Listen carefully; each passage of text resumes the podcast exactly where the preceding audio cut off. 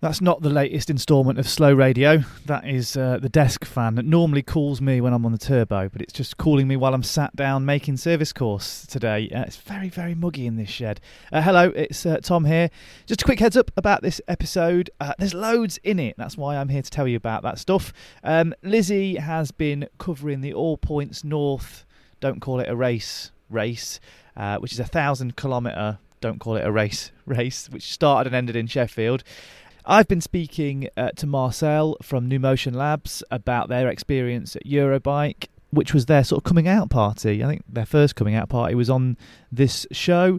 And there's also a little bit of a look back on the Olympics and Paralympics as well, which was a bit of a feast of cycling tech. Anyway, here's the show. You are listening to Service Course by the Cycling Podcast, powered by Supersapiens, energy management for committed athletes and coaches. Well, this morning, Lizzy, I was um, a little disappointed that I hadn't taken up your offer to go on a bike ride with you. But as we speak, as the rain comes down, uh, I'm pretty glad I missed it. You were at the Tour of Britain today. I was indeed. Hello, Tom. Nice to see you. Yeah, I rode over to uh, the top of the Brickworks climb where the Tour of Britain came. A local through. classic. Yeah, absolutely. And uh, met up with Lionel and Simon Gill, uh, who who've been covering the Tour of the Brit- Tour of Britain this week. And uh, yeah, it was it was so good to be back at a bike race. Even though I have to say it's it's kind of a little bit disappointing being on the other side of a bike race. They arrive and then they go so quickly and then it's over. But it was very exciting nonetheless. Well, I mean, I mean, actually, around here, it's, it's, I mean, it's always the way. There's always a Tour of Britain stage that sort of comes through sort of Cheshire, around Manchester. It, t- it tends to be the case, and it, it is, it's always nice to go out and watch it. I know my, my next door neighbour was out there with uh, with Buxton CC watching it. But the big thing about you going to this bike race, Lizzy, uh, I know for a fact that the brickworks from Sheffield, that's quite a way. So you must be recovering quite well. I am Your indeed. concussion. Yeah, actually, we bumped into a couple of uh, a couple of friends of the podcast out on the climb, which was really really nice. And yeah, it's actually been kind of looking back at the episodes that I've done of service course since I since I came back from uh, my recovery break. It's been a really good kind of miles set of milestones for me to kind of look at where I was at this month and then this month and then this month and I you know I'm I'm 96% there now and it's just you know a couple of final tweaks and it's it's just such a relief, you know, to to ride over, to talk to people I've never met before, um, and people I haven't seen for a long time. Ride back, have really no symptoms, and I guess the only thing is at the moment that I've still have, have a little bit of a little bit more fatigue than I would usually have, but compared to what I had at the beginning, it's nothing. I mean, at the beginning, I would get up and get dressed and make a cup of tea and then have to lie down for two hours, and now, yeah, I did 14 hours training last week after yeah, a few weeks ago I was barely doing anything. And yeah, I was a little bit tired, but but it's normal when you come from nothing. So it's such a relief to to really be in in the very final stage. And and uh, the light at the end of the tunnel is is right there. And it's just kind of a few a few little tweaks that I need to get right and keep working on. But what a relief. Good to be back. Yeah just to feel normal. You know like the first days that I felt normal were ah they were so special but then then I obviously overdid it and then had days when I didn't feel normal so it was so frustrating but now it's you know normal more often than not and uh yeah nearly there nearly nearly there so And and you you were saying before we started recording that uh, full training hours uh, around the corner. Yeah, I'm hoping to be back. Um, I, I'm building it up slowly now because obviously I, you know, I wasn't doing very much. There was a period where I I built up the training more, and then I actually backed it off because I got to the point where I was practicing training and I was practicing my physio exercises, but everything else was compromised. I wasn't actually practicing being a normal human, going to the supermarket, interacting with people, doing the washing up, emptying the dishwasher. So we made a decision to to back off the training and to focus on real life rehab. And at that point, that was kind of July and beginning of August, when I I backed off that training. I had such a huge increase in in what I was able to do, and then kind of it just then went from there exponentially. The more I could cope with, the faster I got better. And yeah, so so now um, I'm just slowly increasing the hours, the intensity, hoping to be back to normal training hours uh, end of September, beginning of October. That's the goal. And yeah, seems seems perfectly doable. So it's it's really nice. Well, we'll hear Lizzy's report from All Points North in just a bit. Uh, but right now, we're going to change gears and we're going to go over to Eurobike. I mean, Eurobike, if you don't know, is probably the world's biggest uh, bike show. It's certainly one that captures the media attention every year. It's the sort of place where people go to unveil big, big new products. And uh, well, I wanted to be there myself actually, but obviously things are a little bit difficult. So hopefully next year we can go. Um, but a couple of friends of the podcast were there, and we're going to speak to one of them now. This is Marcel Fowler from New Motion Labs, who you may remember uh, we spoke to maybe back in January, December when they unveiled their new Enduo chain technology, and they were at Eurobike to launch a new product as well for a company like yours, you know, sort of the journey to being at Eurobike, I mean, that is very, very significant, isn't it? Yeah, I mean, it, it really was our coming out party at Eurobike. This was the first time that we we met with industry. Um, you know, we met with the likes of uh, Shimano um, and loads and loads of cargo e-bike manufacturers and um, all of the reporters and cycling media. So it was a it was a very very significant step forward for us, and we, we were able to show our technology on bikes to everybody. How how did you find Eurobike as an experience? I mean, it's pretty manic. um, I mean, it's it, it's great to have everybody in under one roof, um, and everybody who develops all tech for for for cycling, um, and so you can almost build a bike from just the people under that one roof. Uh, so I, I really like the excitement. I really like the innovation, you know, that that we saw at Eurobike as well. Well, I'm going to talk about what you unveiled and um, you know your your your products and stuff. But I was just interested, you know, what you sort of spotted doing the doing the rounds there. What was launched? Because I, I've got to be honest, you know, I've not really looked at a huge amount of the press um, coming out of Eurobike just yet. You know, there's been a lot of cycling going on. So, um, what did you make of it? You know, what did you see? I mean, the the three things that that that came out to me was um, uh, was was classified system uh, in which they have a, a, rear hub and therefore you just have a 1x drivetrain uh, and it's really easy to shift the front under load. Mm-hmm. Um, I think it's a it's a tremendous uh, uh, yeah development and and really will simplify the whole of the front of the the derailleur. Um, second, uh, I, I, saw a company that had inflating and deflating tires depending on the conditions where you're going to be going, which I found uh, really, really kind of novel. The third one was um, the the company that have kind of separated the the rear cassette from the wheel, and so both the front wheel and the rear wheel are exactly the same now, and they put the bearings into the cassette, so you can easily just take off the rear wheel and put it back on within seconds you you said to me uh, when we chatted, we had a catch up. You were saying it's very much uh, Euro e-bike this yes, year. Yeah. I mean, you know, since the pandemic, you know, there's been 50, 60 percent year on year growth in cargo bikes and e-bikes. Um, everyone suddenly discovered that they don't need really a car to travel around their road. Everyone's mm. kind of uh, got their own mountain bike exploring, and so yeah, I, I would say 70 to 80% of the bikes I saw were e-bikes. Wow. Wow. I actually, it's funny. So I'm actually, you know, I'm of, uh, of that sort of age stage in my life now where the, the cargo bike, particularly something I could dump two small children into and, you know, and still get up a hill. Um, you know, and actually that's where kind of you guys come in because we, we, we'll speak a little bit, you know, about your, um, the chain we spoke about you know, back in back in sort of December January time. But you were there actually to, to launch a, another product that you've been developing, right? Yeah, so we we were launching the dual engagement sprocket called the Enduo Evolve, and it uses the same principle as the chain drive, but it uses a conventional roller chain uh, and enables it to undergo this dual engagement, which is uh, transferring power on both sides of the tooth and therefore not moving, reducing friction and therefore increasing lifetime and durability and efficiency. And this is this is specifically for for cargo e-bikes, that sort of stuff. So this is specifically for any kind of cycling application. For for cargo, um, we can increase lifetime by uh, up to 30% just with the change of the tooth profile using the same chain. And then for kind of track cycling, we can go up to above 99% drivetrain efficiency. So it, it, it depends on uh, which which kind of what you're interested in, really.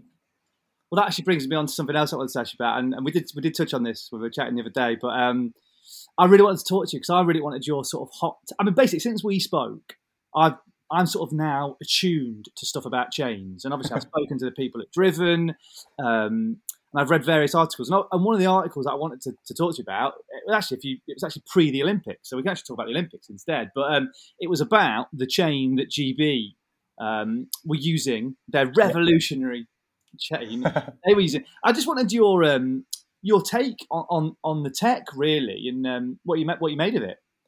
Yeah, I, I mean, so there are two ways in which you can in- increase the efficiency um, of of a transmission tech. Uh, so you can stop the relative movement, which is what we're doing. So um, with the Enduo technology, or you can reduce the pitch, um, which the GB chain did.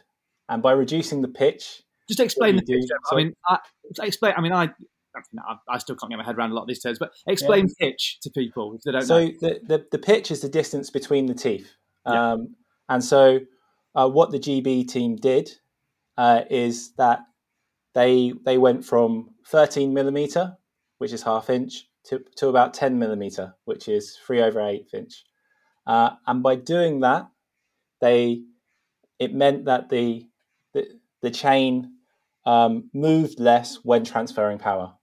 Basically, chains lose energy when they're moving while transferring power.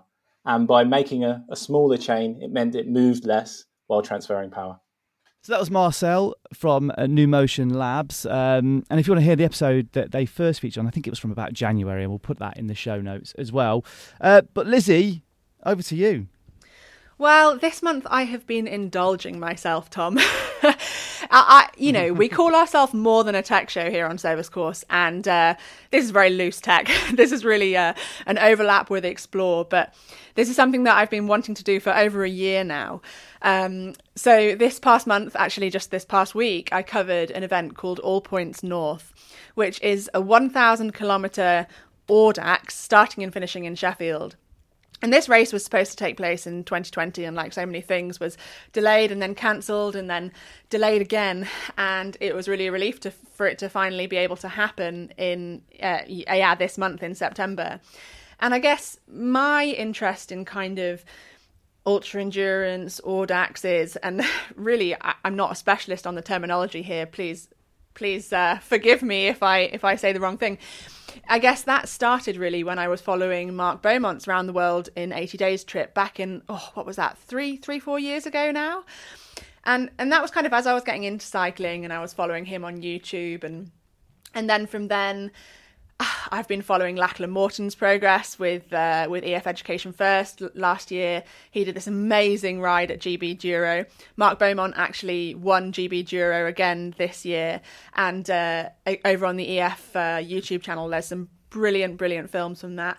Again, Lachlan Morton, he's he's kind of yeah, he's he's obviously been converting the pro peloton over to ultra endurance riding, and he did his Alt Tour where he uh, rode the Tour de France route and all of the transfers between, and it was over 5,000 kilometres. So, all of that has really piqued my interest in, in ultra endurance and Audax riding.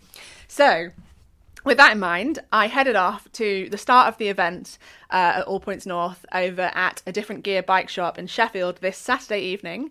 Uh, and first off, we'll hear from Angela Walker, who's the organiser, followed by some of the absolutely brilliant characters who are taking part in this race. So I'm here at a different gear with Ange Walker, who is the organiser of All Points North. so, Ange, can you explain to me the format of this race and how it works for the riders? Okay, so there are 10 control points scattered all around the north of England. Riders leave Sheffield and then they have to get to the other 10 control points uh, in any order that they want to get them. So they plan their own route, it's a completely free route. Um, do all 10, come back to Sheffield, hopefully before Wednesday lunchtime. And roughly how far are the riders going to have to go? It's we we try to make it as close to a thousand kilometres as we can. So I've done, you know, six or seven different route configurations to, to, to try to make sure that we get the distance.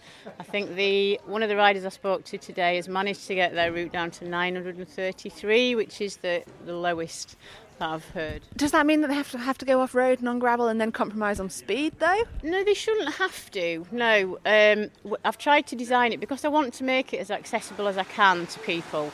I've tried to keep it purely on road, so all the control points can be reached by road. Um, I guess they could cut some corners by going off road, but then they're probably going to lose a little bit of time because you know it's it's unsurfaced. So Yeah, totally. A- And so there's there's the start here in Sheffield, the finish here in Sheffield, and ten points between there. And these points are scattered everywhere. The the northernmost point is right up on the Scottish border. The westernmost point is Honister Pass, which in itself is a brute. And the easternmost point is Beverley North North Bar, but also you've got to go up to the coast further up there as well. So we always try to make sure we get uh, one control as close to the border as we can, one on the east coast, which is Runswick Bay this year, and one on the west coast, which is Silverdale this year. So we, we've got to try to get, you know, a north, south, east, and west. And one interesting point when I was reading through the rules is it says you have to start and finish with all the same kit. So you can't start with your sleeping bag and then go, oh, hold on, it's nice weather, I don't need this, I'm just going to chuck this in the bin. And also, no aid. You know, some, some other races say if people are dot watching and they turn up with a bottle on the side of the road, you can take it. This one says no aid, absolutely, so totally kind of Yeah, self you've got, to, sufficient. you've got to say no. As long as it's commercially available to all riders, then then you're allowed. So if you go into a bar and you want, uh, you know, to buy a drink and it's in opening hours and, and any rider can do that, then that's no problem. But if somebody standing at the side of the road offering you a bottle of water, Because you're their favourite rider. absolutely, you've got to say no. I'm really sorry. It's against the rules of the race. Now, obviously, we can't police that when we're out there, but we we like to think that the riders take it in the spirit that it's meant and do try to stick to the rules as much as possible. Totally. It's great to see this race back actually because it first started in 2019 and then obviously for obvious reasons we couldn't race it last year but you actually had not all points north didn't you? That's so right, can you tell us a little bit about that? So last year we tried really hard to figure out a way that we could still make the event happen, you know, under kind of COVID restrictions. Um, so what we decided to do was because we'd already plotted the routes and a lot of the riders had already designed their course, we decided to let people just as a completely free event just ride their route, but all on the same day. But they could start and finish at any control point that was near to their house, so they didn't have to come to Sheffield to start. So we had like a couple of guys who lived up in Scotland, so they rode to the nearest control to them, rode the race, and then rode home. And then we looked at everybody's times and kind of figured out that way who managed to do most of them. So a lot of people really enjoyed it, and some riders on the route still ended up kind of meeting up with one another along the way. So it, it, it worked out pretty well actually. So finally we are officially a tech show. we like to bring that interpretation a little bit loose sometimes but what's kind of I'd say either the weirdest, wildest or wackiest setup you've seen going on in this race so far and obviously it's only it's a young race you know two three years um, but what what have you seen that's been I, I have to say I'd, I'd never seen these tail fins before and uh, we talked to some of the riders with those which you'll hear from soon but um, I'd not seen those before but I guess that's that's kind of normal for, for your the tail but- fins have become pretty standard now. They're really nice lightweight racks, so we do see quite a lot of those. Um, I'm trying to think in terms of strange setups. Um, a lot of riders are using aero bars. I've seen some aero bars that are like super high off the, you know, off the drops. So that's been quite interesting, seeing the, the difference in all the different types of aero bars that people are using. Um, we've got our first tandem this year. I did interview them. You'll hear from them later, which is really interesting. They're on a, a Galaxy Dawes twin bike with uh, a big, big pannier rack, and they've got mattresses on the back. they also had, a, they also had a pizza attached to um, their pannier rack, which I thought was brilliant. So yeah, it, it's great to see kind of more diverse entries, I guess. Um, Yeah, I but no, no cargo bikes. We've not had a cargo bike No- yet. no I did- babies on the front No back. babies. I did see somebody arriving on a cargo bike today, and I thought, oh my god, is he actually going to ride it on that? But no, he's just a spectator, thankfully. So, um, yeah, we've not seen anything too crazy, really. Um, we had one single speed last year. Uh, and we had somebody do it on fixed last year. I don't think we've got any this year. That I can. That would be a think of. brave rider going up Honister Pass on a fixed Yeah, gear. yeah. But the last, uh, the first time we did it, he went up. Um, he went up the struggle on, in Ambleside on a, on, yeah, fixed. Well, I think he probably ended up walking most of it, but he, you know, he, he had to go. He got round, so So, fastest riders. Hoping, hoping to be in on Monday. When are you going to open the uh, the checkpoint, the final checkpoint at Heeley Institute? Expecting We're- the riders. Yeah, we're gonna we're gonna open late Monday afternoon. So Pavel Pulowski, who, who got with the first rider back in 2019. We will hear from him later. He did it last time in I think about 46 hours. So this year we've made the we've put an extra control in to try to make sure that riders must kind of stay to the distance because I think the first time we run it some people got their route down to around about 800 so but like I say this year we think it's a lot higher than that so I'm not expecting him to be as soon back but last time he had 20 minutes rest and this time he's saying oh maybe I don't need that 20 minutes rest so And and you just kind of follow the dots, and if if they they're coming a bit early, you just open up yeah, early. Yeah, yeah, yeah. We're, we're kind of because we've got the Audax coming back tomorrow anyway, so we're- we're we're around most of the time. So if if it looks like people are going to start arriving back sooner, then we'll open up earlier. Yeah. Hi, my name's Callum Rogers. I'm rider number 11 at All Points North. Okay, so the reason I've come over to Callum's bike is because I've been told about his super fancy mudguards when I was on the lookout for some cool tech. So just to describe them to you, they are um, silver-looking rippled effect full mudguards. What can you tell me about them? Sure, um, for people looking on Google, they're called Velo Orange Wavy Fenders and they're 58 mil and they're for 650B wheels. Um, when I got this bike last October, um, this is a Surly Midnight Special. I showed him, I showed my mate on um, Instagram, of course. Um, this is the bike I'm getting, and he said you should get some nice mudguards with that because it's on Cycle to Work scheme. So obviously there's no VAT on Cycle to Work scheme stuff. So here they are, and they've got Gilles Berthoud leather flaps on as well, which I think were like 50 quid for Yeah. whatever. And looking really cool is um, an important part of having a lot of motivation to go faster and further. Exactly, and like, I've done my share of rides and, and wet weather, and when it's really wet, it's just like being power hosed in the crotch, unless you've got guards on. So I'm glad I've got them, I've got them on, and they, they do a cracking job. They make a lovely noise if you're going over like gravel as well, little ding ding ding ding ding ding ding noises. It's brilliant. Totally, and I think with a race like this, when it's a thousand kilometres, and two days ago we looked at the weather forecast and it was saying it was going to throw it down all Wait, weekend. I didn't know it was a race. Well, okay, sorry, Right. thousand kilometre event. Sorry. Did you know what you were getting yourself in for? But uh, I mean, like the weather's so unpredictable. We're in the north of England. You're going from Sheffield only north, Yeah. and if it's going to be wet, it's going to be miserable. And so a lot of people end up scratching races because Well, I've, I've been following Katie Butler on YouTube for a long old time, and um, her footage of what it was like two years ago really made me bring my sort of kitchen sink with me because I'm just, it, I'm, I'm completely mindful it, it can just turn at any second, and I'd really rather, if it, if it slows me down a little, to have a bunch of spare layers, and I get to the end not wearing some of them, like bigger problems. I'm trying to recall the race that was oh, a few months ago up in the northwest, but I had a head injury, so I do have a good excuse for not remembering it. And so many riders scratched. It was up in the Lake District and around Forest of Bowland, around there.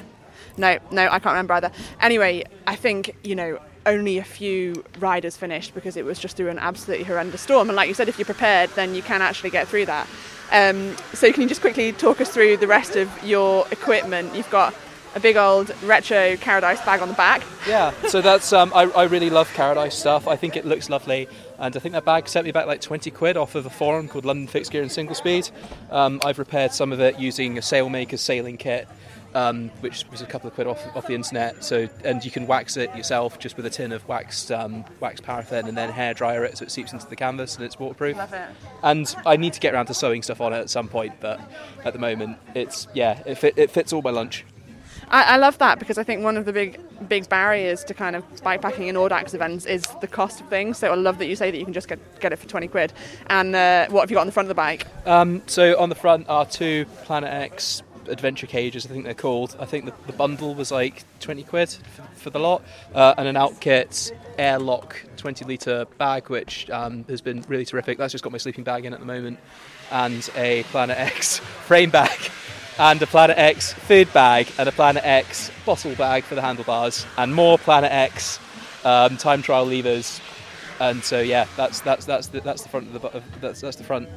I guess the big question here is how much does this bad boy weigh? Because you've got to get up some some serious hills Oh, over the next um, few days.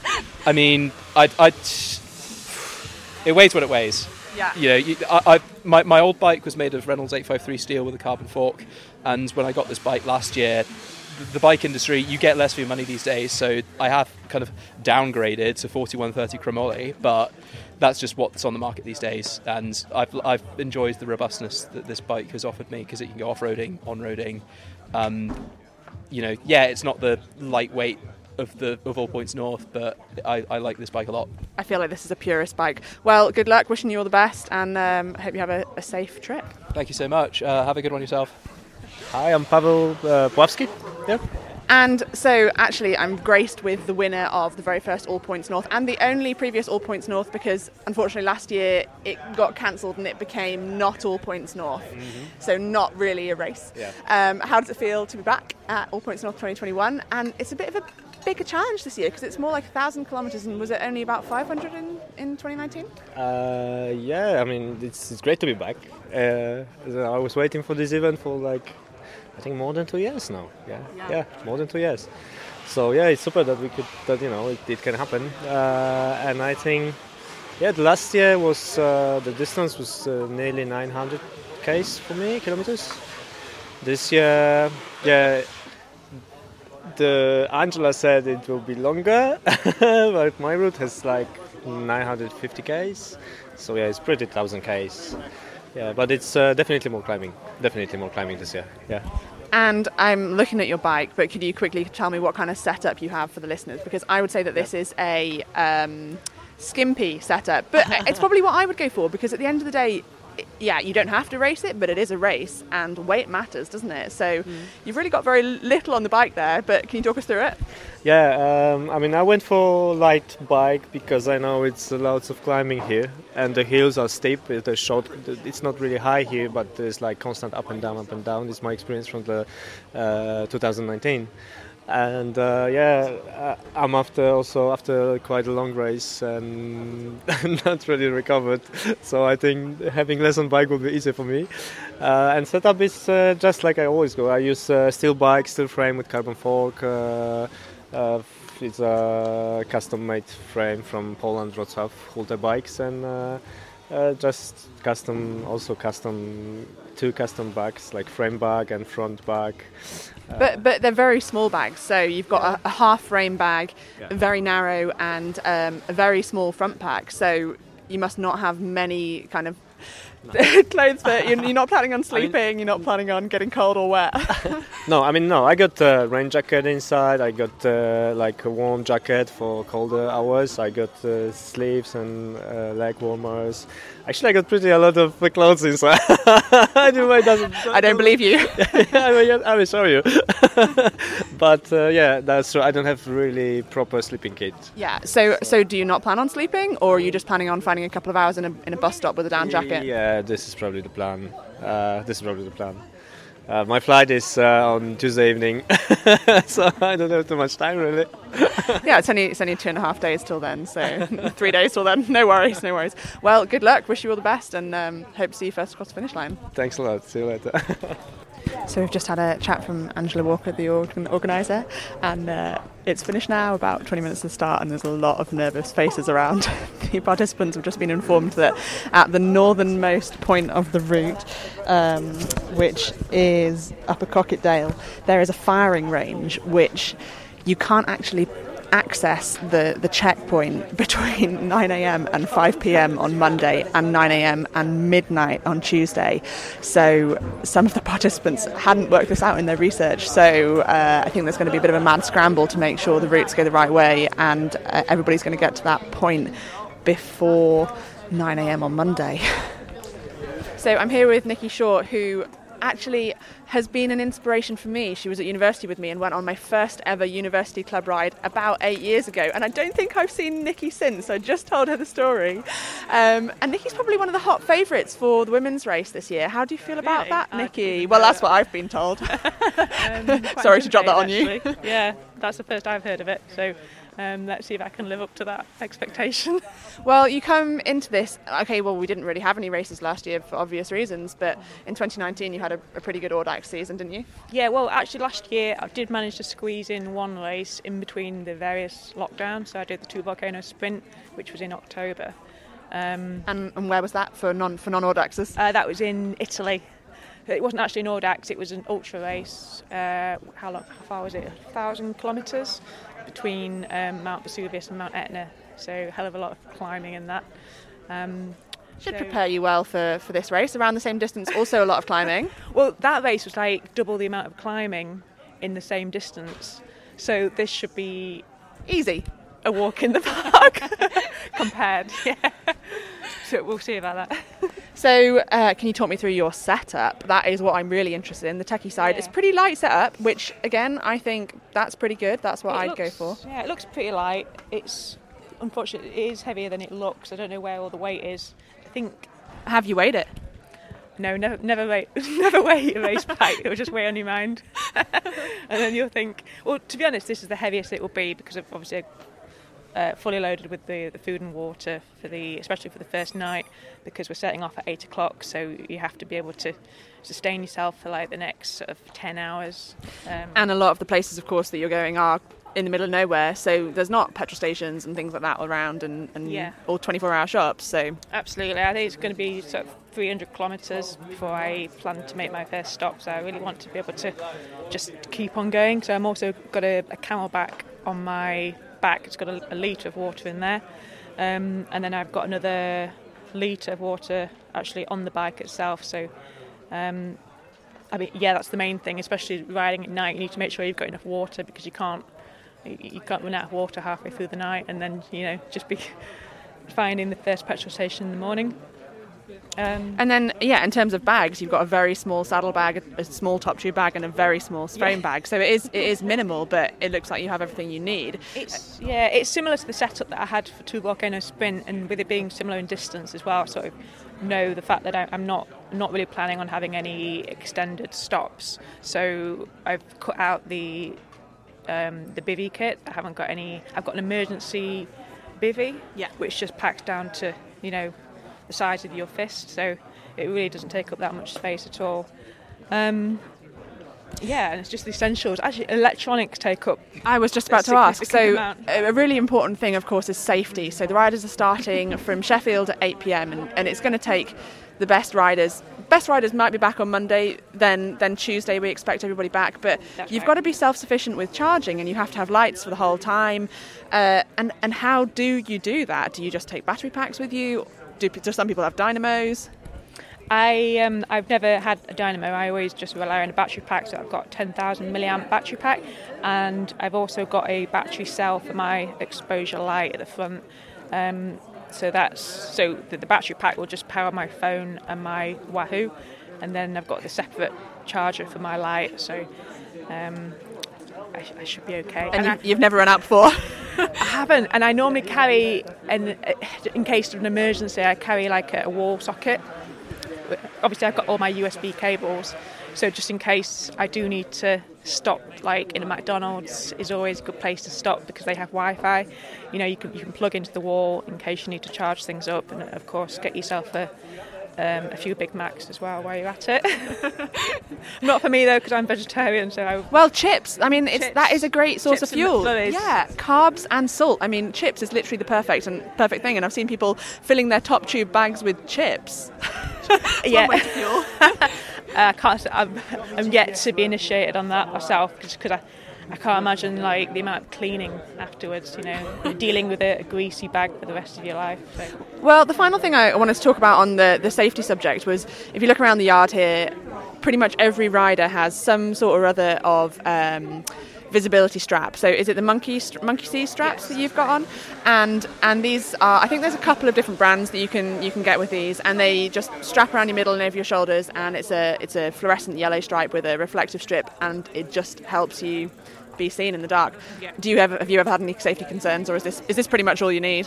Um, you can you can never have you know enough t- things to keep you safe on the road. The more the better, really. Uh, I've got two rear lights, and I also carry a spare one Um, I think actually when I did the race two years ago, I managed to lose one of my lights during the night, and you know you're not going to go back and look for your light; it could be anywhere. So what I do now is I carry, I normally carry a spare light with me. It's, it's so important to have those those rear lights. Um, yeah, and obviously the, the visibility at night as well. So. Well, Nikki, I better let you go. It is 10 to. Riders lining up in five minutes. Best of luck. And uh, I'll be following your dot. Might even see you at the finish unless you arrive at 3 am, in which case I'm sorry, I'm not going not to get up for you. But good luck. Have a safe thank trip. You, thank you so much. Uh, my personal aim is to arrive back on Monday night.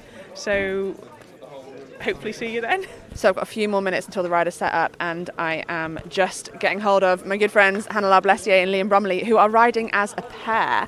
And they have told me, I'm not going to say it too loudly, that their secret ambition is not only to win the pairs, but to win the race. So, how are you two feeling? You got 10 minutes to go. Sorry, I'm broadcasting it to the nation now. uh, well, I don't know. Well, I think we'll be happy just to get around in a decent time, but I think we can be competitive. We'll just see how it goes because we haven't really done anything like this before.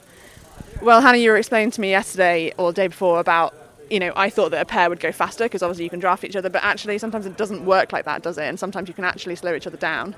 Yeah, I mean, one of the like the places that you're going to lose time on a race like this are when you're stopping for buying food or going for a wee or sleeping, and quite often that faff time doesn't necessarily synchronise between pairs riders. So you yeah, need to. You have to accommodate the needs of both people. So it's kind of Yeah. if one person's having a bad bad time of it, then the other person's got to slow down. So And how do you deal with differences in fitness? Obviously, a man and a woman, yeah, it's likely that you're going to have different fitness. Do you find that actually it's no problem riding together and, and you kind of spur each other on, or can it lead to perhaps a um, divorce? well, we're pretty used to riding together, aren't we? I think it can work quite well because I think obviously I'm a bit slower than Liam, but in the long run, that's probably a good thing for Liam to have to slow down to accommodate my pace a bit um, because it will mean that he's a bit fresher towards the end. And like on all the, f- the flat sections, I can just sit on his wheel and let him do the work. But then obviously, like if I'm feeling a bit stronger, then I can take the front and let him have a break. Yeah, I mean we're quite used to riding together, so I hope it goes well. Finally, on the tech side of things, anything special with your setups? Mine's just standard road bike, rim brakes, 28 mil tyres, so nothing special. But yours- Um, I'm on tubeless 28 mil tyres, um, which the mechanic has just told me my rear tyre is set up back to front, which I wish. Well, Hannah, me you told me my rear tire. My husband put my rear tire on my bike back to front. It's been like that for months. So yeah, it's fine. It's fine. um, and there's nothing that special. Um, I'm on eTap AXS gears, so I'm hoping the batteries last for the whole event. Um, Do you have a spare one? I have a charger, so I can charge them if I need to. Um, and then I've got some tri bars on the front, um, full frame bag, and then my seat pack is full of my sleep system. So in comparison to a lot of people, I feel quite like I'm carrying quite a lot of stuff. But So you guys are planning to sleep then? For a couple of hours at most. Well, good luck. Wishing you a safe passage, and hopefully to see you here on uh, Monday evening. thanks. Thank you. Okay, so it's five minutes to the start, and I've just found pair number 76, and they're on a tandem. So obviously they're riding this race as a pair. Can you guys just quickly introduce yourselves? Yeah, I'm Laura and this is Stevie. We're known as Stella Tandem. Brilliant. And I guess you guys have done this before. It looks like you've done this before. Not this ride before, but we've ridden lots of Audaxes before. So this is, yeah, first time I've had a bash at this one. So, yeah. Can you quickly run me through your tandem setup? Well, yeah, so it's a bicycle made for two. Um, it's a fairly heavy machine, and yeah, we've kind of got a bit of a trad setup. So we've got two panniers on the back, and I've got a little nose bag. Um, Steve's got the aero bars at the front, and yeah. Yeah, Dawes Galaxy Twin, Brooks saddles. Oh, and we have the mattress. Too. Very traditional, yeah, and they have two mattresses on the back. Um, and how are you hoping to fare in this pairs competition? We would just love to get round. Our main aim is just to finish because, yeah, if we can get here for 8 pm on Tuesday, we'll be over the moon. It, re- really tough ride on a tandem. So yeah, I think we're brave for giving it a go. I think you're really brave. There's some very steep hills, but I believe in you guys. And how have you coped with the news about uh, the firing range up at the northern point? Yeah, we had that all in hand. Yeah, Oh, yeah. so- so you we knew it was spent coming. so long because especially with the tandem as well, we need to keep it flat. We can't be on too rough terrain, for example. We're not a gravel bike, so yeah, we spent so long planning. Yeah, so that was sorted. well, it is brilliant to see a different kind of setup um, racing this race. And yeah, good luck to you both. Wishing you a safe journey, and I hope to see you back here on Monday or Tuesday evening. Amazing, thank, you. good luck. What's it like? I should have asked this before. What's it like being behind for three days? Can you see where you're going? Not really. Going downhill takes a lot of getting used to because it's basically blind. Um, so yeah, I get the view from the side, but I mostly stare at Steve's lower back. So that's yeah, 72 hours staring at Steve's lower back. Maybe you can actually have a sleep. Okay, right, riders are off now. This is very exciting. A lot of nervous faces here. The sun is just going down. Lots of lights on, all the monkey see straps, and the riders are about to get ready for a 1,000 kilometre, roughly, trip around the north of England.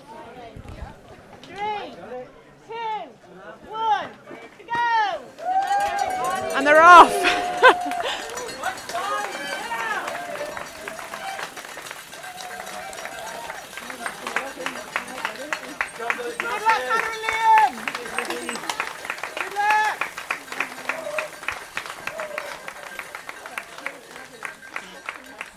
Well, Lizzy, before we heard from the uh, competitors at the start of that, can I call it a race? Is it all right? Well, it, that's the thing. It's a race that's not a race. That's how they describe it.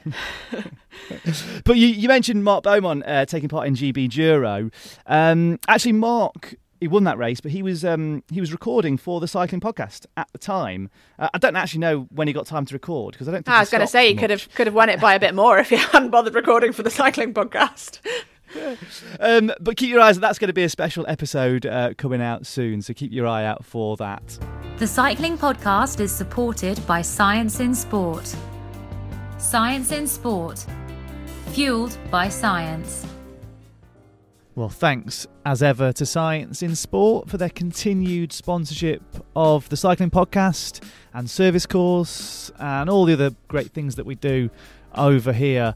Uh, recently, Rich asked all of us how many grand tours we'd done with the cycling podcast, and I was trying to tot it up. I think I've probably done about approximately around 19, maybe 20, maybe 18, give or take, grand tours. And Science Sport have been with us for all of those. So thank you as ever again to Science in Sport.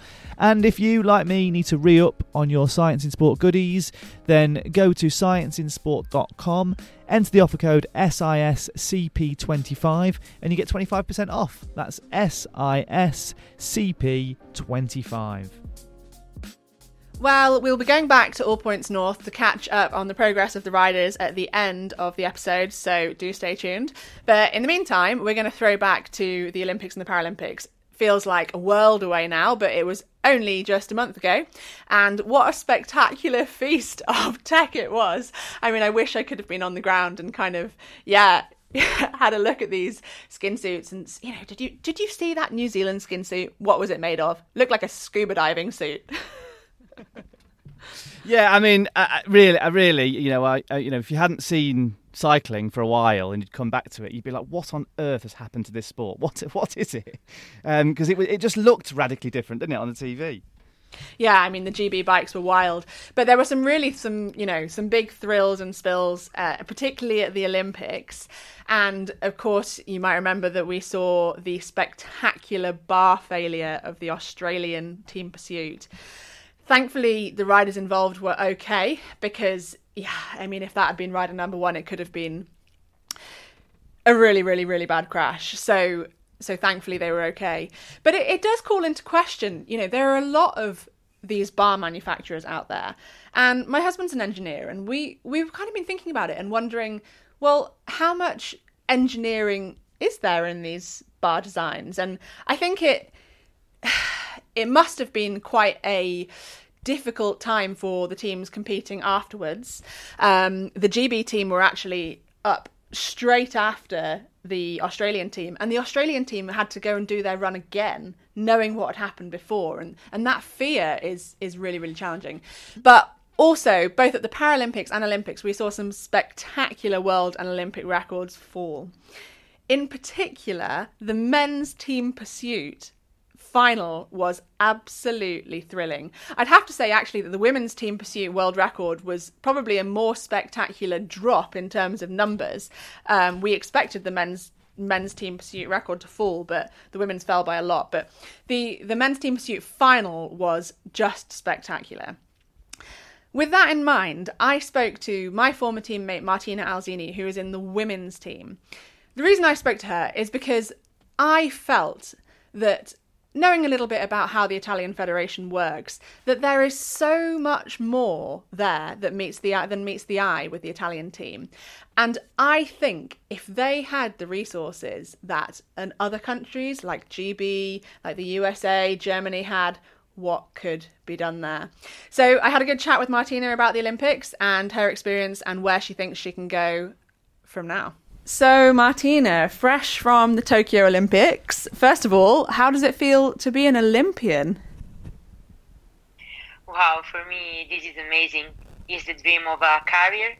It's something that I dreamt a lot. And uh, when I was a child, every time I see I watch the Olympics in TV and uh, lots of sport and make me so motivated and so inspired to one day be there that yeah my dream my dream come true so I'm really happy about this and I felt lots of emotion in Tokyo also new emotion for me and uh, for me was just a roller coaster of new uh, things and uh, nervous anxious but also really inspired to be to to do my best, you know, and be part of a team representing my nation uh, that I love. It's something that, yeah, was amazing for me.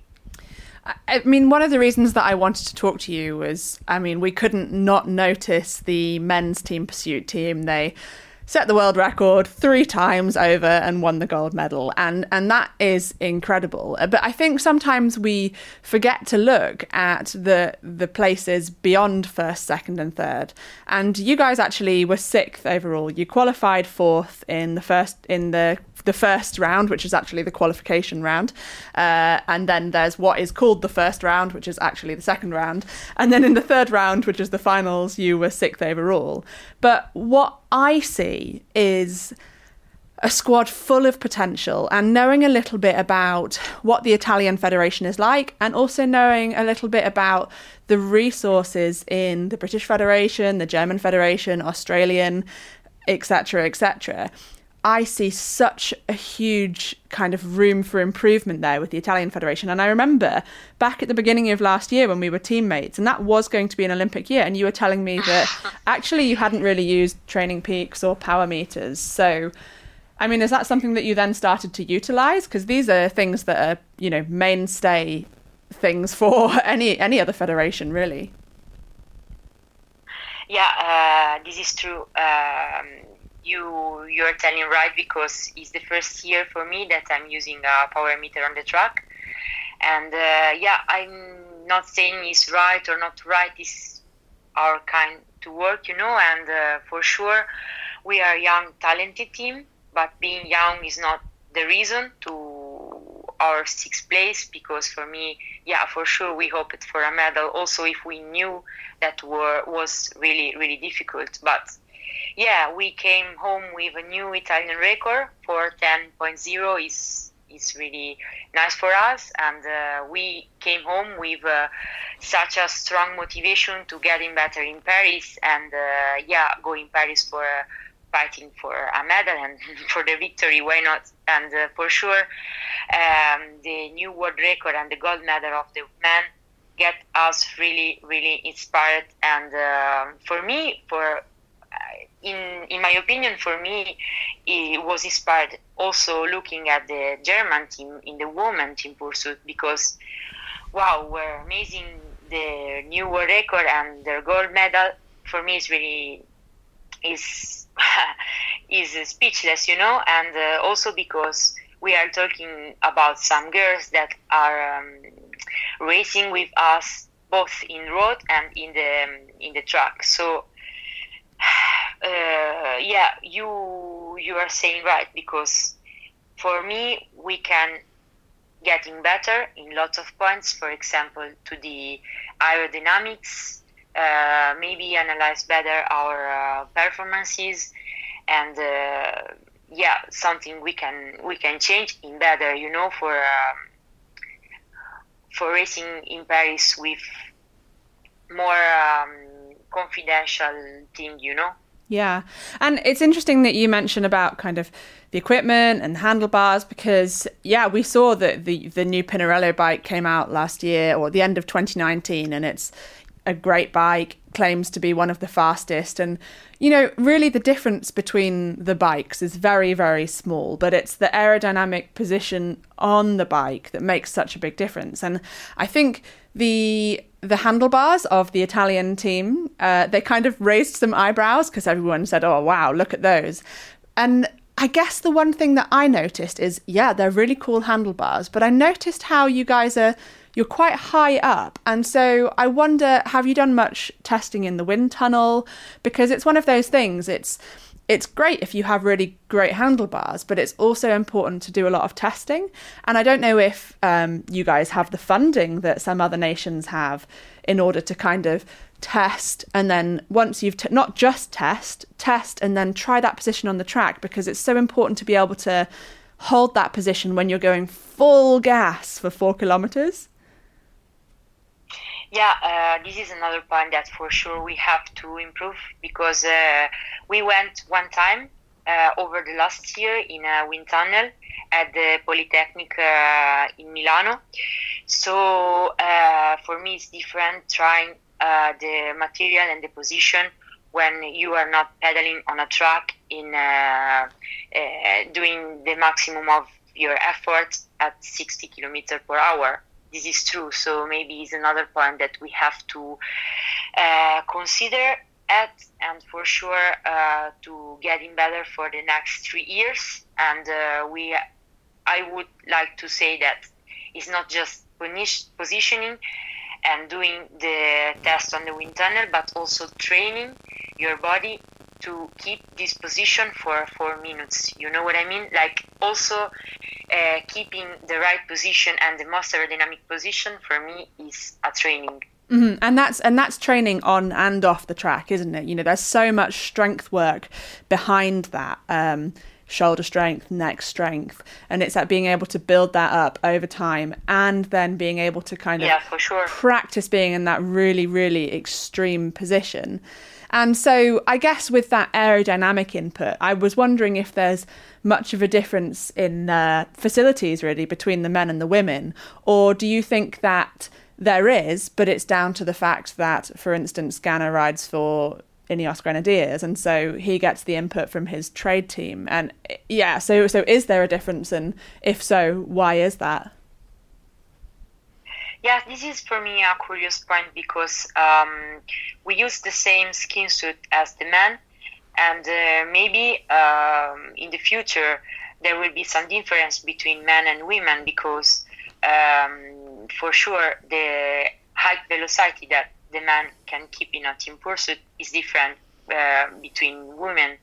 So maybe uh, the different um, sponsor of Skin Suit they will try a new fiber for the women and uh, because it's different you know uh, maybe it's different the, the um, tex- texture is right mm-hmm. the, um, the skin suit how uh, can react at 60 kilometer per hour instead of 17 you know so this is a curious point to develop for me and also you know the same uh, we have done the same with Kask this year because I race with a different helmet um, instead of some other girl that race with another kind of helmet.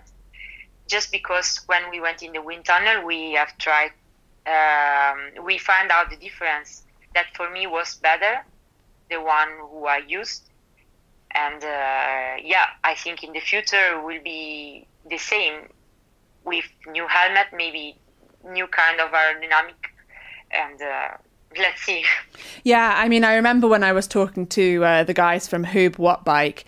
about skin suits last year, and it was so interesting to hear them say they'd been working working with Vorteq, and it wasn't only just the different speeds that you're traveling at, but each individual rider, just the way you hold your arms, the way your body shape is. Some of us have, yeah, Yeah. different size hips, different size boobs. and so all of Yeah, those yeah, things where you hold your it's true. head, they all make a huge impact on how the air, air hits you and how it flows over your body.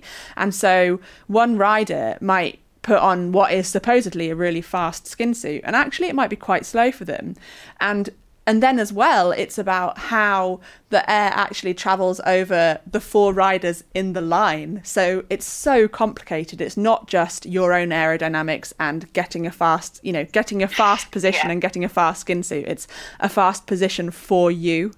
Um, and I, I guess again, another thing I noticed watching on TV is you can see on TV that GB, New Zealand, uh, Germany, the Netherlands, they all have these skin suits that they bring out just for the Olympics. And for the other three years, they're locked away in a cupboard and you can't see them.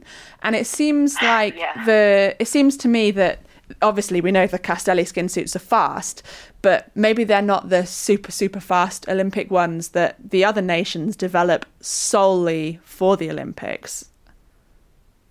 Yeah, maybe that's right. We we use um, skin suit that uh, maybe compared to other um, Olympic nation, for example, New Zealand, they use a new um, skin suit with a completely different texture instead of us. And uh, I mean, uh, this is for me uh, another interest, interesting aspect of the Olympics. Go there for see what the um, team developed in the past three, four years. You know. Yeah. So maybe we were there and we are looking about, you know, uh, the new bike of uh, GB team or the new skin suit of New Zealand team, and this is interesting because it's something about we for sure we will working on for the uh, for the three for the three years until uh, Paris.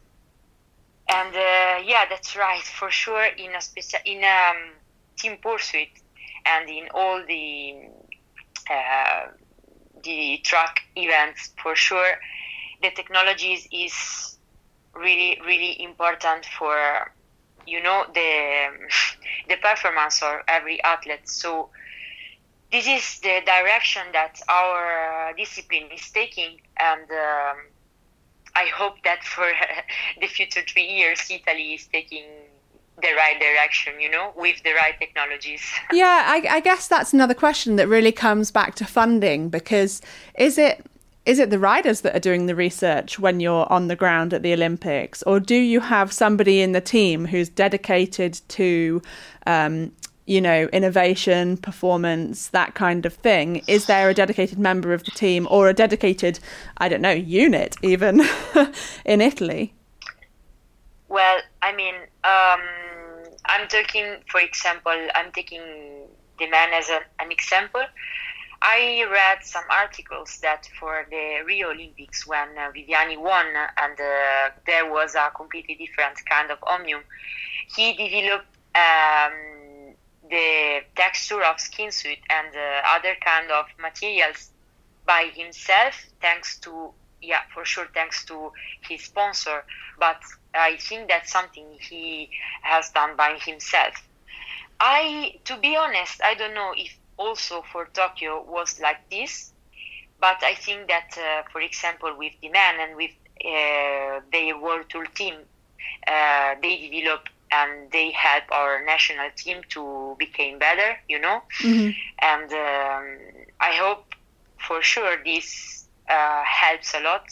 And when you win, for sure you have done something, something right. Yeah, I, I just find it so interesting knowing about the difference in resources, really. And I wonder if, I mean, there's there's a lot of athletes it's on the women's side in Italy who are kind of in the pool, and you could choose from. There's probably ten athletes who are up there and could be picked for the team pursuit team, and it's just trying to decide which ones. And if you gave those riders the opportunities and facilities that other nations had where would you guys be? And that's that's everything. That's training, training infrastructure, altitude camps, heat training, um, equipment. It's really a, a, the full package. And I think unless you have that 100% full package, you, you can't be the Olympic champion and you can't really get a medal. And so I just wonder what you could do as a team if you had those resources. And I think it's really, really fascinating. And I hope that over the next three years, you know, with the result of the men and with the inspiration and you know the team will get more funding and and a better yeah. infrastructure i think because it it definitely seems to me from the outside like Italy is a little bit behind. I think everybody's always behind, uh, you know, GB and Germany. they have a lot of money, but um, yeah, I just think that you guys could do so much. And I mean, did you did you do heat training in preparation for Tokyo? Uh, to be honest, no. Uh, but uh, to be honest, I will say that I, w- I would like to say that we are we have been a bit lucky because I think that heat training helps a bit more the road riders instead of us because yeah heat training for me was uh, something that I would have tried but okay it was not like this. And when we were in the velodrome uh, luckily it was not so so hot inside the velodrome and um, I think that that's another um, important point to say because um, also the performances of, for example, the team pursuit and some times were really, really amazing times. For example, the world record of the man, the world record of the woman, and uh, also our national record. Uh, the track was really fast, I think, thanks to the heat, but also thanks to the kind of uh, pressure inside the track. So uh, yeah, this for saying that for sure the track was hot, but the conditions weren't so so uh, extreme. You know what I mean? Like so hot, like uh, for the road races or for other sports. For example, I listened to the tennis that were like impossible to play at some point because of the uh, because it was too hot. Fortunately for us, was not like this. So it felt really, you know, not that far off what a normal track. Apart from apart from if you're in the UK, it felt what a normal a normal track session might feel like for you when you were inside. Then did it? Yeah, you mean like uh, um, in terms of temperature the... and yeah, I mean, I've I found in uh, some other World Cup uh, quite similar temperature. For example, I remember the New Zealand one or the Aust- Australian one, and also there the team pursued some some teams set a really really good time. But I mean, um, I think that this track was uh, with a really nice pressure so it's also one of the factor that's why um, the team pursuit were so fast. And uh, yeah, because uh, we say we we know that maybe sometimes you can set a really fast time, uh, and it's not because you have done the maximum of your watt. This is important, I think, to to say sometimes because maybe you you can do a good performances but the velodrome were and the track were was not so fast as another track, you know. It, it seems and, to me that uh, the uh, both the male and women, men's and women's world records are going to be pretty hard to beat. With everybody coming out of Tokyo saying that the track was just so fast uh, that even yeah. with another, well, we only have three years instead of a four-year development cycle now, um, and then we go to Paris, which is probably not going to be as hot. I think that uh, we we may see those records stand for a really really long time. Yeah, for me, especially the woman world record, it's something amazing, and uh, you know the record are made to be to be smashed. So yeah. uh, I don't know if this the correct translate, but okay, in Italy we say like this, no? So when you made a record, you know that some sometime it could be smashed. You know, sometimes mm-hmm. Someone arrived and smashed your previous record. So for me, the woman record was is something amazing. But for sure, I hope in the future to see uh, some other crazy uh, records like this. And uh, yeah, I also hope for my national, uh, for my national team to smash our Italian record for something, something better. Yeah, and I think knowing uh, knowing how much more you guys have to give, I, uh, you know, not in terms of physical performance necessarily, but in terms of equipment and uh, and tech technology behind the team, I really think you will. And finally, I have to say, one of my favourite moments from watching the track at Tokyo was watching the men's team pursuit final, which was nail bitingly close. And Italy just clinched it after pulling it back from 0.8 of a second down with three laps to go to plus 0.16 or something. And oh, the Italian team, you know, the rest of the Italian team in the stands, you and your teammates were just, oh, you were absolutely losing it. You were having such a good time. And I think seeing that inspiration, cry, you know. seeing that inspiration firsthand, I sent you a photo. It was- was, it was amazing. For me was just an emotional moment because they made the history and we were there. So we girls we start to cry and laugh and be so happy. And when we listen to our um, how to say you know the song the italian um, National- the italian song. Yeah. see sorry sorry. The national uh, anthem, Anthem, on the podium so so emotional. And uh, i say to the other girl imagine when we were like uh, grannies and uh, you know on the tv they pass the uh, mom- uh, the historic moment on the sport. And we we were watching this you know we are watching this on the tv and we can say to our to our son and to to our family oh i was there so yeah we laugh but it's true. It's something that made the history especially the italian history of the sport. And uh, that's why i say that for me is so inspiring because be there and imagine that maybe one day we can also achieve this for me mm, is such a big motivation to uh, keep keep going to do what I'm doing, keep following my my decision to race on the track and uh, yeah, also on the road. But yeah, I hope I really hope to be there in Paris. Yeah, first we have to qualify, and uh, second we I have to to be part of the selection, and third we have to go. We we must go for for a medal. So I really hope as you say that uh, yeah we are, we were young but uh, we can improve a lot and uh, in every kind of uh, things that we can improve so not only the performances but also the aerodynamic components the materials and um, yeah Everything. i hope so yeah well, good luck, Martina. I look forward to seeing you on that podium in 2024. and i hope to see you at the olympics too i really hope Me Yeah. too. Me too. Thanks, Martina. You Martina. can do it, you know. yeah, thank you so much, Lizzy. Oh, do you know what, Lizzy? I've got so many questions re track cycling, but do you know what? I'm going to park a lot of them because I know full well that there are two very big hour record attempts happening in October. I can't tell you who's doing them, but I think.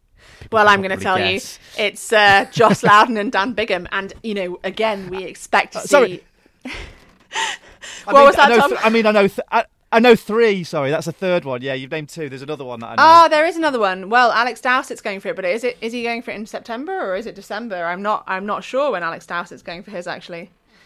But we expect to see uh, a drop in the women's hour record from uh, from Joss Lowden, so it's going to be really interesting. Dan Bigham is not actually able to go for the the overall hour record because he's not in the anti-doping world testing pool, which you have to be in order to to, to qualify to do that. Um, but he is trying to break the British record, so that's going to be interesting. But for now, back to All Points North. So I was dot watching the whole weekend, and it was, you know, a lot more exciting than it sounds. so we'll head back to there and find out who wins the 1,000 kilometer sprint. So it's Monday morning now, and I've been dot watching all weekend on the All Points North tracker.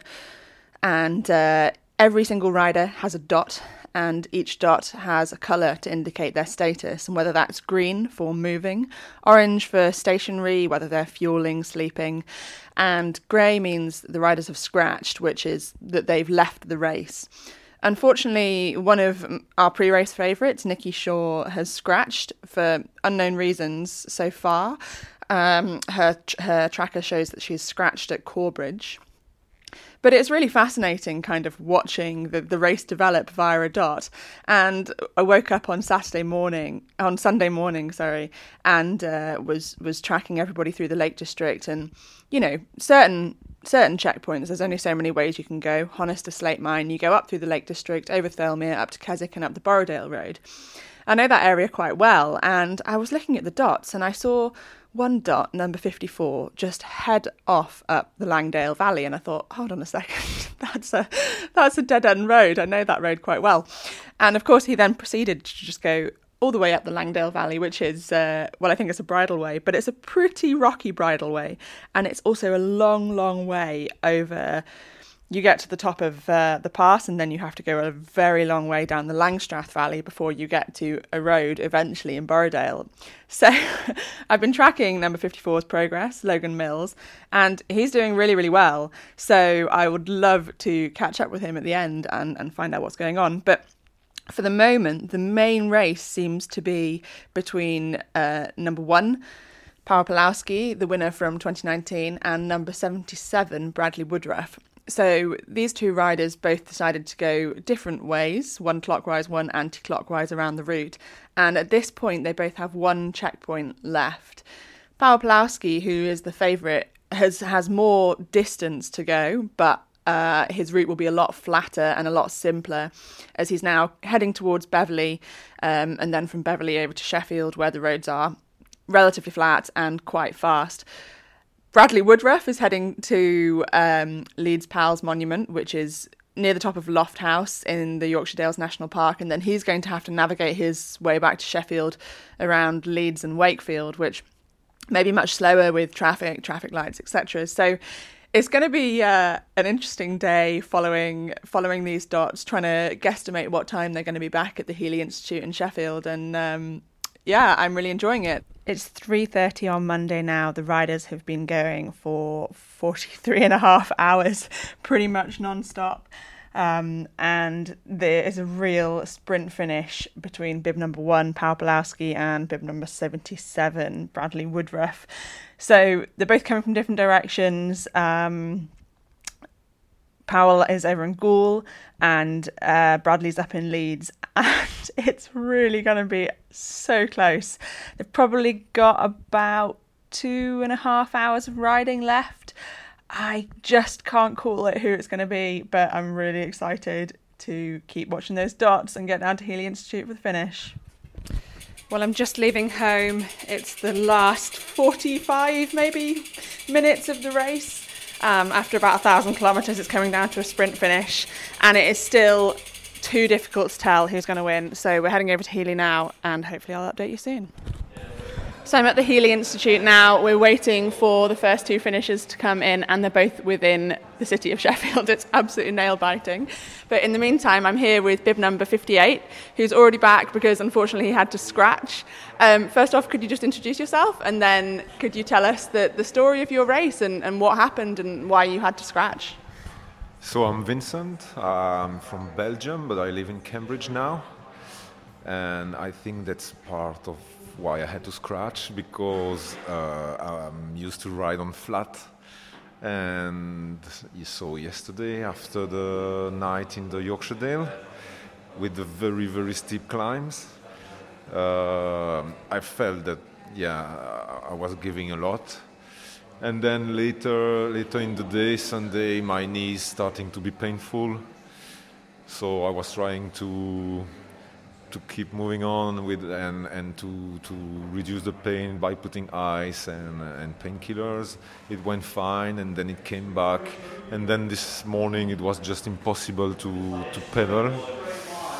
So I was pushing my bike. on, on the climbs and riding on flats and on descent, hoping, I don't know what, maybe that the pain will disappear. And then after, I don't remember, but maybe 40k like that, um, I realized that I had still 500k to do. So, So you're only halfway through the race. Where, where did this happen then? uh, just before uh, Co- Cockdale, yeah, just before Cockdale, yeah, in the climbs there. I, I really had to stop it. It was like a knife in my knee. It was really terrible. Uh, and then I stopped for five ten minutes. I've lowered my seat a little bit because I've heard that it can help. But then it was five fine for ten minutes, and then it's really terrible. I couldn't. It's yeah, I couldn't push the pedals. So yeah, it took me a time to send the message to say that I want to, to scratch. And after that, I took the bus and then the train to Sheffield, and and now I'm I'm here to see the, the exciting finish. Oh, excitement here. I'd say number 77 has possibly gone the wrong way around the ring road because it's actually the hilly way, and then number one uh, is oh on the flat a bit coming through town, just going under the, the viaduct, and then he's just got to come round the ring road, or it is touch and go here at the Heeley Institute. Oh my gosh, it is so, so close. The riders are both coming to the same set of traffic lights, and it could literally be a sprint up the final hill to the finish. So we are just waiting here now. The organisers have got their pots and pans to cheer the riders on. It is so different to any kind of bike race I've been before, been to before, but also exactly the same. The riders probably don't know what's going on. We know what's going on, and we think we know what's going to happen. But yeah, it's getting to the end. It looks on the tracker like one of the riders may have even gone slightly the wrong way. They should they should be here by now. They should be meters away. We're just waiting for them to come round the final corner. Hey, I can see a bicycle cresting.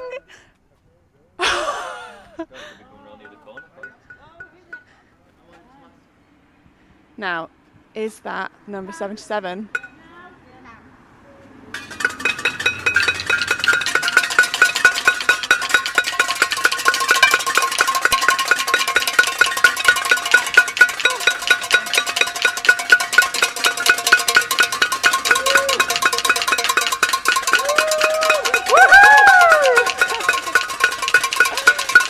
Bradley Woodruff has just arrived to the sounds of pots and pans, and we are awaiting the second place finisher who is coming.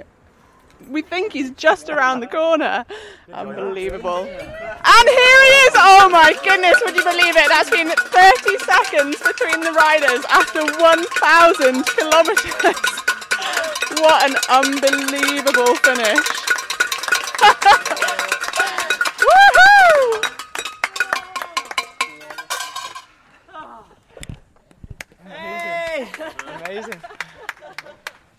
Seconds.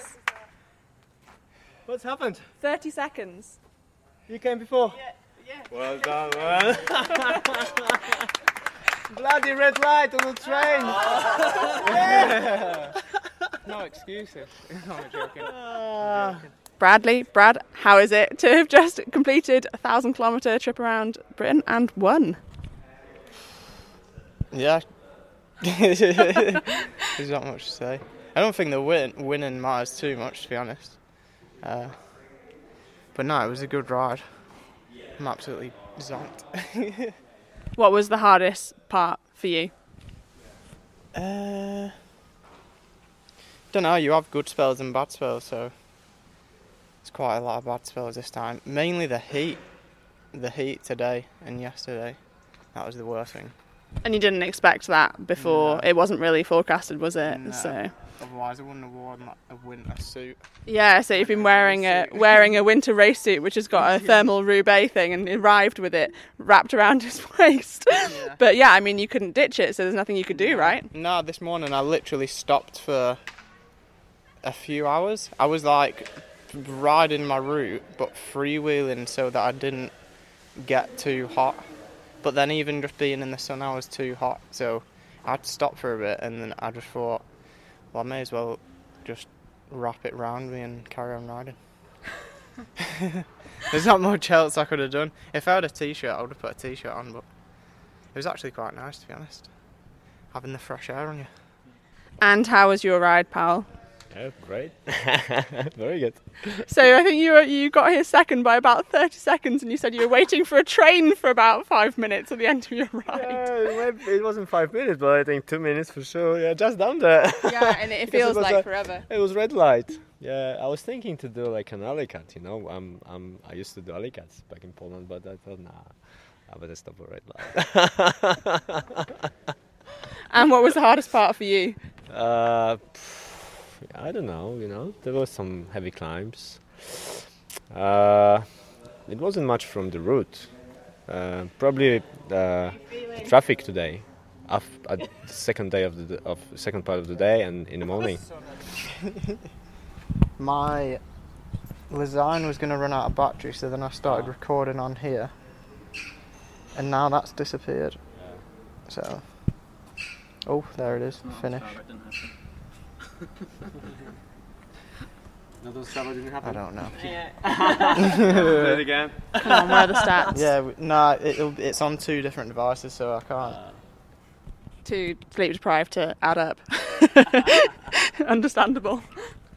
Okay, I'm just going to get the stats from the ride from Paweł because uh, Bradley's ride is uploaded in two parts, so, uh, too tired to add it all up. Oh. So, distance, overall distance, 956 k's. Climbing, Yeah, climbing. Uh, are- 13,700 fair. meters. yeah, yeah. Fair number of meters. I think I think 2019 was like uh, about 9,000. 9,000. So, nice, yeah, 50% increase. Yeah, yeah. And uh, what else do you want? Uh, average average moving speed over the Oh. 47 hours. 22.5. Not not really impressive. Four hours stop, 42 hours 36 minutes ride. Four hours stopped overall. Yeah. Too much. It's interesting because didn't you in 2019 didn't you only only rack up about 20 minutes of stopping I or something like that? No, you sleep. Ah, okay. But uh, you know, this year, I was wondering how that. you know, every possible. checkpoint you have to stop. You have to find the answer for the question that is there. And some checkpoints, you know, most of them actually I did through the night. So finding the, you know, uh, how old was the king or something like that, uh, you know, of the monument. You spend five minutes. Five minutes just go like that, and you're just looking around trying to find the, the checkpoint. So the checkpoint is often like a statue then or something, and it'll have some information on there that you have to photograph. One in Silverdale was a a sign for a walk. Yeah. And I, I was looking. I was like, yeah. Torches out. I guess I assumed that there would be someone sitting in a village hall who would sign you off, but no, it's not quite that easy. Yeah, and for example, the most northern po- point, yeah. I mixed the names, and I read the question for the wrong checkpoints about the gate, and I was checking all the all the gates around there, looking for this signal, you know, initials that they were supposed to be on the reservoir, you know, and spend uh, like 15 minutes for for looking at it, and then. Yeah, and then I stopped. I mean, looked at the names again, and I realized that I'm looking at the wrong checkpoint. so yeah, that's probably why such a long stops. I would say 10 minutes for every checkpoint. You have 10 checkpoints, which is 100 minutes. Yeah. Well, there we have it. After a thousand kilometres, it came down to 30 seconds. I, I really couldn't believe it. It was nail biting, it was thrilling. It was so different from a normal bike race, but just so similar. And yeah, I, I guess I'm hooked. you know, kind of want to go there next year myself. And it was a little bit mean of me to shove a mic in the face of two completely dead participants. but I guess I just wanted to catch up a little bit on uh, a couple of the other people racing who we didn't get to catch up with at the finish. First off, I spoke to Nikki Shaw about her journey. So, Nikki, I woke up on Monday morning seeing your dot gone grey, which meant that you had to scratch. What happened? Because it was such a great race for you up till there. So, what was the story? It was it was all going really well. Um, so the race uh, started just how I planned. So I had my head down all the way up until Carlisle, which was about over 300 kilometres into the race, um, just decided to stop there and refuel and then push on um, into the night, perhaps have a nap somewhere. Um, so I went up to Kielder and then across a, a gravel section um, heading towards the, the, northern checkpoint. And it was at the end of that, that gravel section that I sort of I noticed that my back back wheel was was starting to wobble, and I actually thought I'd broken a spoke. So I stopped to have a look at the wheel, and it was absolutely fine. I, I couldn't work out what was actually um, what was the problem. So I carried on, and then I just I stopped again because obviously something wasn't quite right. And then I realised it was the actual tyre. It was um, it was kind of bulging in a few places. So uh, at that point, I didn't know what had happened or what had caused it. But um, obviously, it's something that couldn't be fixed uh, there and then. So I um, it's tubeless tires as well, so it wasn't like you know the, the, there's a problem with the tube or anything like that. But um, at this this point, it was sort of eight o'clock at night, so it wasn't like it was quite a remote stretch of the course as well. So it wasn't like you know there was a, a bike shop within um, cycling distance or anything that would be open anyway at that time of night. So um, the only choice really was to just to, to, try and continue just in as safe as manner as possible. So I managed to get to Corbridge by about two o'clock. Um, it, it's quite quite a, a sketchy um, ride actually because you know just going down descents at sort of anything above 20 kilometers an hour and the back wheel would be really um, starting to make the bike um, oscillate and it just wasn't safe at all. So I got to Corbridge at about two o'clock and I decided actually it's not it's not a safe situation to be in. So I very luckily managed to find a public toilet and which is open so and that, that's always nice I had a had a lie down there. That's luxury for your ultra for the average ultra cyclist.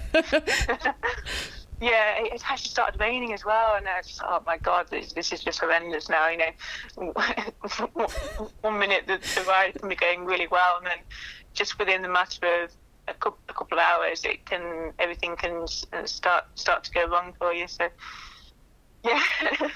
so yeah, so you had no option but to scratch. But actually, the story continues, doesn't it? And I'm talking to you now, one week later, and tell us what you've just done. so I. Uh, it seems like ages ago now, but I so I scratched on the the race started on the Saturday night, and I had to stop on the so it was the following night, and I, I got home on the Monday and then I was back at work on. So I had three days of work: Wednesday, Thursday, Friday, and then during that time, I, I was. I mean, when I scratched, it, it's already sort of it was already planted in my head. You know, this, I'm not ready to scratch. It's it's purely a, a mechanical that has caused me to have to stop riding.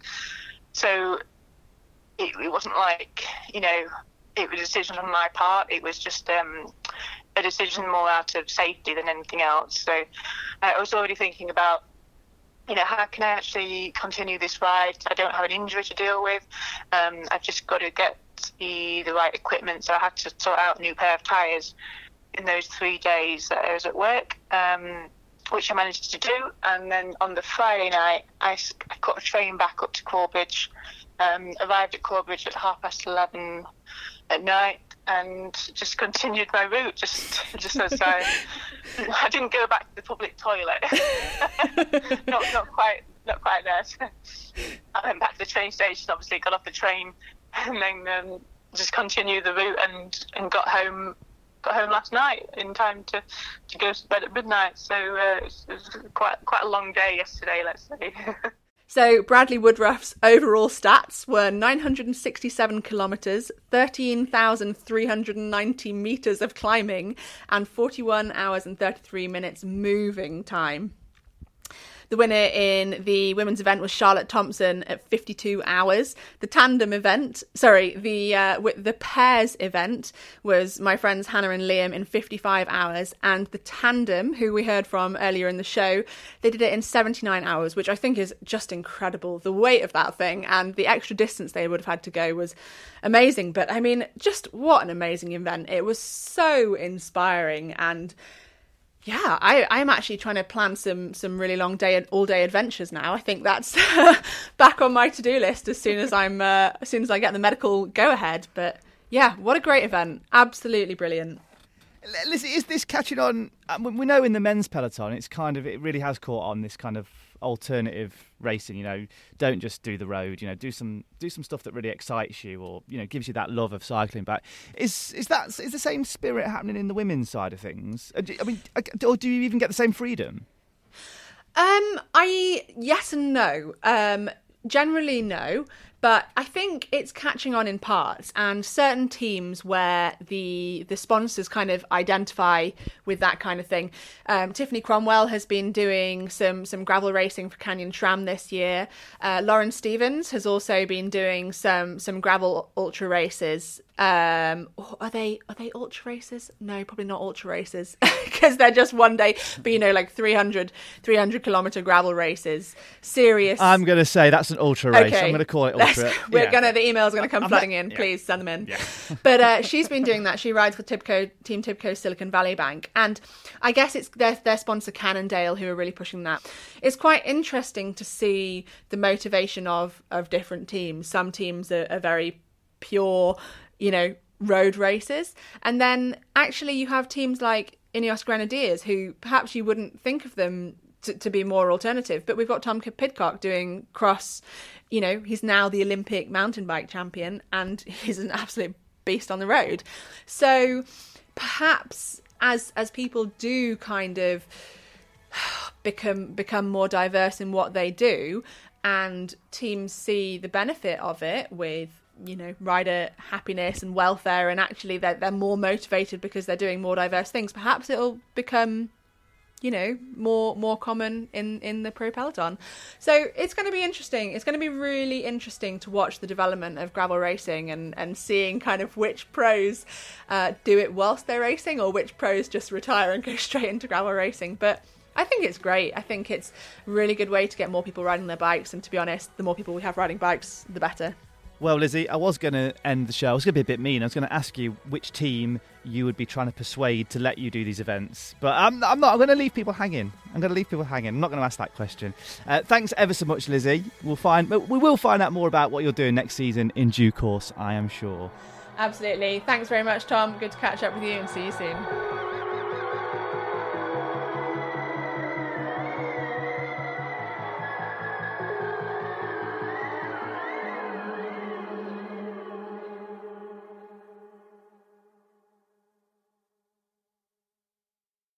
If you only have a 401k, you're not getting the most for retirement. Wait, what? Add a Robinhood IRA on top, then they'll boost it by 3%. You can do that? And if you transfer in any retirement account, you get 3% on top of that. Is there a limit to the match? No limit. Robinhood Gold gets you the biggest contribution match of any IRA on the market. Sign up for Robinhood Gold at Robinhood.com slash boost by April 30th. Subscription fees apply. Investing involves risk. 3% match requires gold for one year from first match. Must keep IRA for five years. Match on transfers subject to additional terms and conditions. Robinhood Financial LLC member SIPC.